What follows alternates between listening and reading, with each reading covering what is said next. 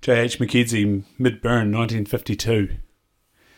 There have been reports of a big bull having been seen in the Midburn by Kenneth Sutherland. And in 1952, Neil A. Jimmy Gunn drew the Lugerburn block, of which the Midburn was part. So this bull is 44 and 3 eighths by 43 and 2 eighths, 44 spread, 31 span.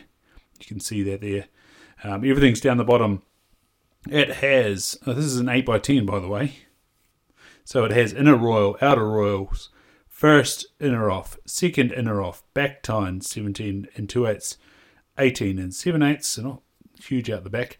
Uh, and then a snag off the back tine and a snag off the off the inner off. Crikey, that's mouthful. Um, on the right hand side. So total of 406. Where were we?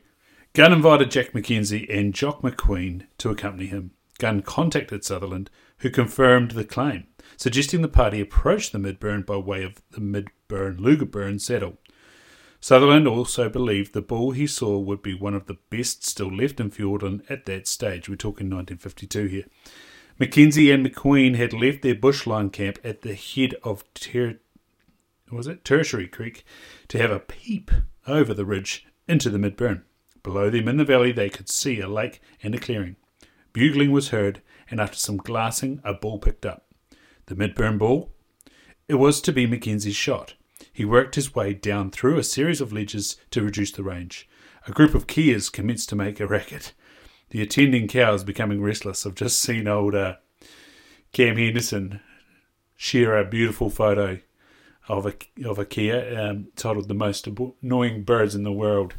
Um, earlier photos of his binoculars looking a little worse for wear. The bull stood up, and it was a matter of now or never. Using McQueen's P17.3006, a rifle he was not familiar with, McKenzie made the one shot count. Good on you, mate.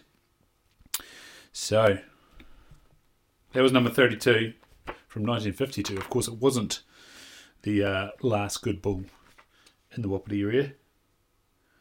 Speak of the devil, Kenneth Sutherland's back, Lake Sutherland, from 1936, coming up next on the 400 Club. Now, this is from New Zealand Big Game Records Series, Volume 2. It's called The Wapiti and the Moose. Uh, written and compiled for the New Zealand Deer Stalkers Association, incorporated by D. Bruce Banwell. And we're able to do this with permission from the Halcyon Press, a division of Halcyon Publishing Limited. And um, this was copyrighted in 2001, D. Bruce Banwell. First published 2001. All rights reserved. And they've given us permission to do this little series, the 400 Club.